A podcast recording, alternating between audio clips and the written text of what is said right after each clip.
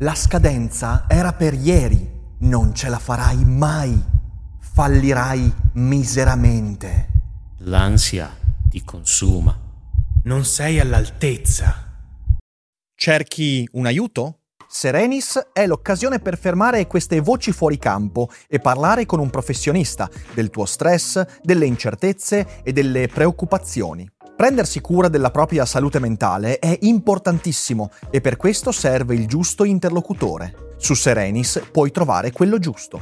Serenis è una piattaforma per il benessere mentale e una tech company che rispetta l'autonomia dei terapeuti e adotta un approccio serio ed empatico verso le tue necessità. Sei uno studente incerto, un professionista vittima di grande stress o una persona che fa fatica a costruire buone relazioni? La filosofia ti può dare un aiuto, ma Serenis è il compagno perfetto. E se usi il codice che trovi in descrizione, potrai iniziare il percorso oggi a un prezzo convenzionato.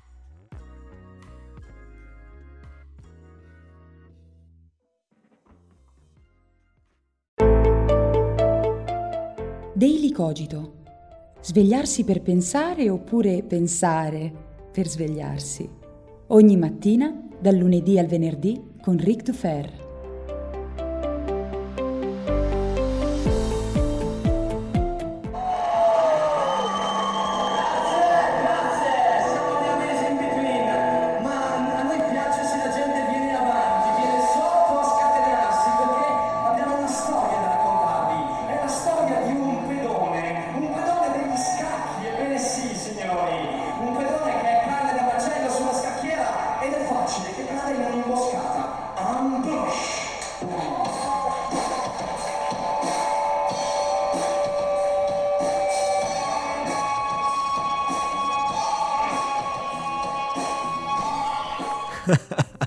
che ridere, che ridere. Sì, sì, incredibile ma vero, quella che avete appena ascoltato è la mia voce proveniente dal 2009, dieci anni fa. È la voce di un pischello Ric Dufer, al secolo Riccardo Dal Ferro, audio registrato durante uno dei numerosi concerti che ho tenuto in giro per il Veneto con il mio vecchio gruppo rock, di cui non dirò il nome perché so che altrimenti comincerete a spulciare il web in cerca delle nostre vecchie canzoni. E non è il caso, magari un giorno ve ne parlo, ma non è questo il giorno.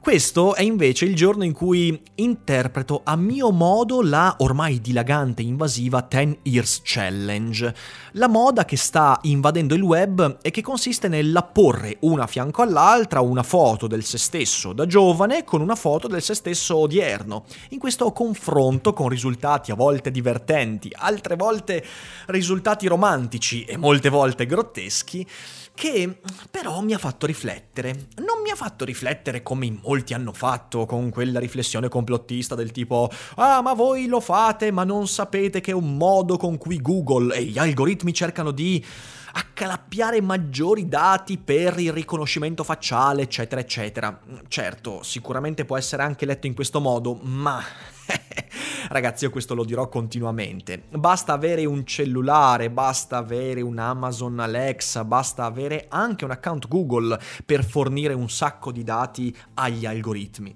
Eh, in realtà questo è uno dei modi più simpatici. Forse c'è una preoccupazione per il facial recognition, eh, che potrebbe essere utilizzato dalle polizie internazionali, però in realtà non ci vedo nulla di particolarmente negativo nel fare questo tipo di confronto. Nella realtà dei fatti, se voi spulciate il mio Instagram, trovate foto di me di dieci anni fa.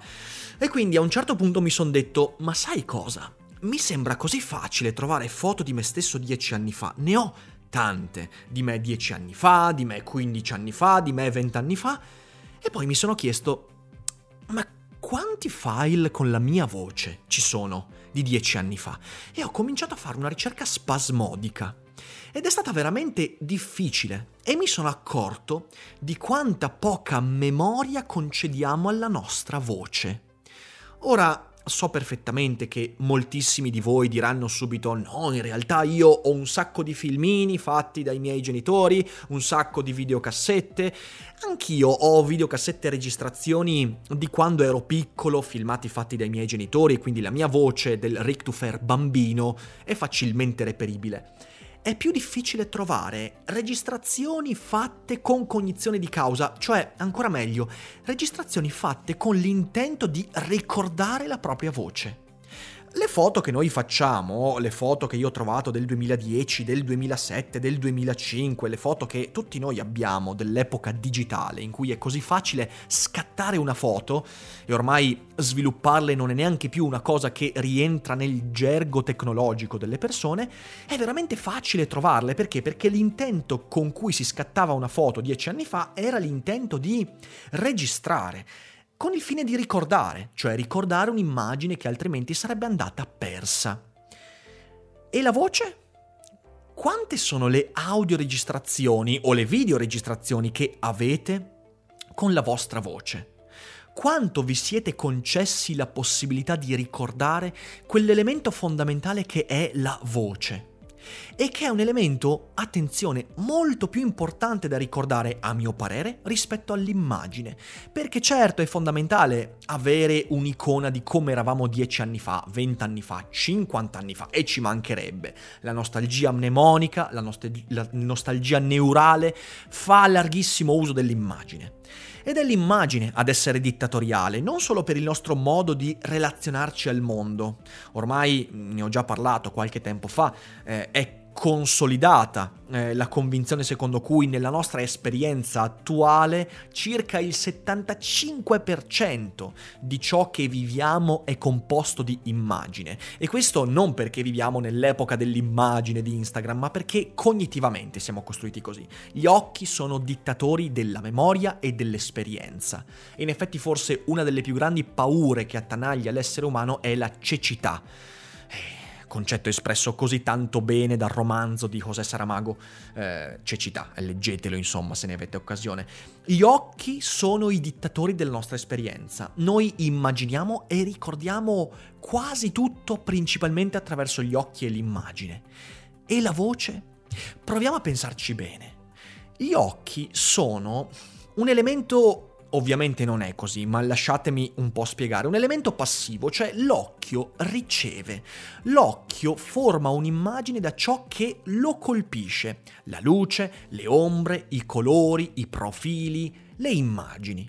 Quindi l'occhio è di fatto un elemento sensoriale passivo. Beh, in realtà tutti i sensi sono passivi, in quanto sono ricettori noi teniamo memoria dell'immagine, cioè teniamo memoria di qualcosa che ci rende passivi. La voce, che non è un senso, ma è un elemento straordinariamente importante per la nostra relazione con il mondo, non è passivo. La voce è l'elemento attivo primario della nostra vita. Possiamo dire che gli occhi stanno ai sensi come la voce sta all'azione ancora di più proviamo a spingerci ancora più in là. La voce sta alla libertà. Tutto quello che compone l'immagine che proiettiamo attivamente sugli altri è soprattutto voce. Certo è anche immagine, noi curiamo il nostro aspetto, ma noi possiamo curare il nostro aspetto fino a un certo punto l'immagine, è un, eh, scusatemi, la voce è un elemento più intimo dell'immagine. La voce può essere modulata, studiata, utilizzata, può essere manipolata. Anche l'immagine potrete dire con il trucco, con il vestito, con eh, la chirurgia estetica, certamente. Ma capite bene che da un lato l'immagine può essere manipolata soprattutto con strumenti, mi serve qualcosa di tecnologico per manipolare l'immagine. Dall'altra parte invece la voce può essere manipolata con la consapevolezza della voce.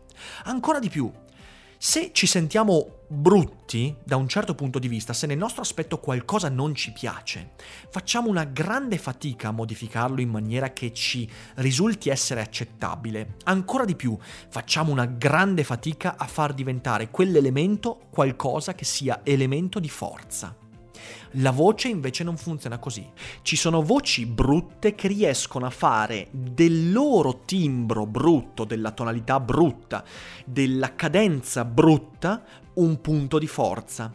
Il difetto della voce diventa più caratteristico rispetto al difetto nell'aspetto e questo mi fa dire che la voce è un elemento di libertà molto maggiore rispetto all'immagine, rispetto all'aspetto, perdonatemi il gioco di parole, ma anche il gioco di parole è un momento di libertà nell'uso della voce. In effetti io mm, non ho preso la mia voce di dieci anni fa a caso, non l'ho usata soltanto per usare l'hashtag 10 Years Challenge e fare più visualizzazioni, anzi ascolti, ma l'ho fatto perché mi sono accorto da un lato della difficoltà di reperire una audioregistrazione che fosse utilizzabile del me stesso di dieci anni fa e in confronto alle immagini, ripeto, siamo a 1 a 100, 1 a 500, tantissime immagini, pochissima voce della memoria di, di dieci anni fa, ma soprattutto perché mi accorgo del mutamento radicale nell'uso che ho fatto della voce ed è un mutamento molto più profondo rispetto al mio aspetto, rispetto alla mia apparenza fisica. Perché? Per quanto io possa essere cambiato fisicamente, quel cambiamento è stato naturale, sono stati pochi gli artifici, se non i baffi e la barba e poche altre cose, il taglio di capelli e veramente poco altro, il cambiamento nell'aspetto è stato molto naturale, molto lento e graduale, molto al di fuori del mio controllo, mentre l'uso della voce, la consapevolezza nella tonalità, la consapevolezza nell'uso dei ritmi, nell'uso del volume, nel nell'uso della velocità o della lentezza, beh, queste sono cose che ho dovuto utilizzare in maniera consapevole. Per questo la voce ha a che fare con la libertà. E perché? Perché ha a che fare con l'espressione. Io mi esprimo attraverso la voce prima che attraverso la scrittura e forse soltanto con l'eccezione della gestualità, ma la voce è più importante della, gestualità e anche lì la gestualità è qualcosa che ha a che fare con l'aspetto e quindi eh, non posso intervenire così a fondo sulla gestualità come posso intervenire sulla voce. La voce è un elemento di libertà straordinario e lavorare sulla voce è forse uno dei modi più interessanti e più liberi per emanciparsi. Vi ricordate di questo abbiamo parlato nel primo episodio di Daily Cogito, proprio quello con cui abbiamo aperto questa rubrica. Vi consiglio di recuperarlo, se vi va, perché sicuramente potreste trovarlo interessante, soprattutto se o l'avete dimenticato, oppure se avete cominciato a seguire Daily Cogito in corso d'opera e non avete recuperato le prime puntate. Fatelo, mm, non ve ne pentirete. Ma la cosa davvero importante è proprio questa quanta poca memoria teniamo della nostra voce. La voce che è un elemento così fondamentale, così intimo. Eh, ci sono aspetti della voce che sono straordinari, per esempio uno degli aspetti io, di cui io mi sono accorto soprattutto grazie alla musica e grazie alla registrazione iniziale delle mie canzoni molti anni fa, è che la voce per come appare è completamente diversa rispetto alla voce che io sento quando parlo.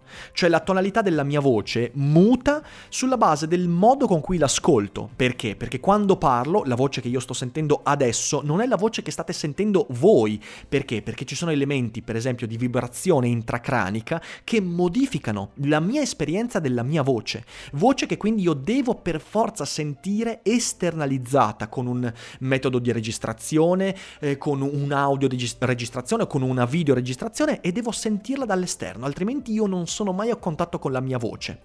La mia voce è qualcosa che do per scontato. Perché? Perché molto spesso non sto attento al ritmo della mia voce, alla tonalità con cui la utilizzo. Se voi sentite le mie audio registrazioni di dieci anni fa vi accorgerete che la mia cadenza veneta, che comunque è presente e non eliminerei mai del tutto, se ne avessi la possibilità, eh, la mia cadenza veneta era molto più presente presente, molto più inconsapevole e io nel corso degli anni ascoltandomi me ne sono accorto, anche grazie a YouTube, anche grazie ai podcast. Eppure nonostante questo elemento di maturazione intellettuale, personale e umana, io ho pochissima memoria della mia voce, ho registrato pochissimo della mia voce. Ovviamente questo cambierà quando fra dieci anni ci sarà un nuovo 10 Years Challenge e mi diranno riesci a trovare una registrazione del te stesso di dieci anni fa. Beh, ce ne saranno anche anche troppe, ragazzi.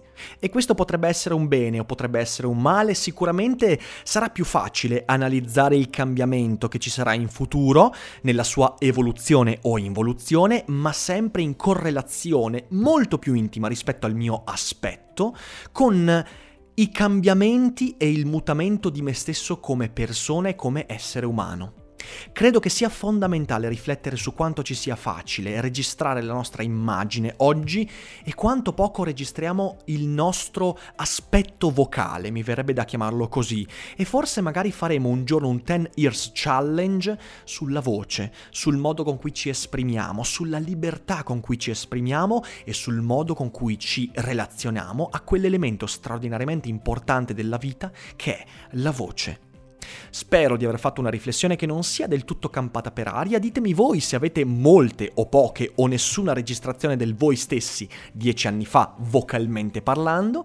E ovviamente io vi ringrazio per questa settimana, per tutto l'appoggio, per tutte le condivisioni, per tutti i commenti. È stata una settimana bellissima e ovviamente la prossima non sarà da meno. Per chi è di Ascoli Piceno vi ricordo che io stasera terrò uno spettacolo per Pop Sofia alle 21 al Festival di Cinesofia, quindi non mancate, l'entrata è libera e gratuita. Io vi auguro un buon fine settimana, noi ci risentiamo molto presto e non dimenticate che non è tutto noia ciò che pensa.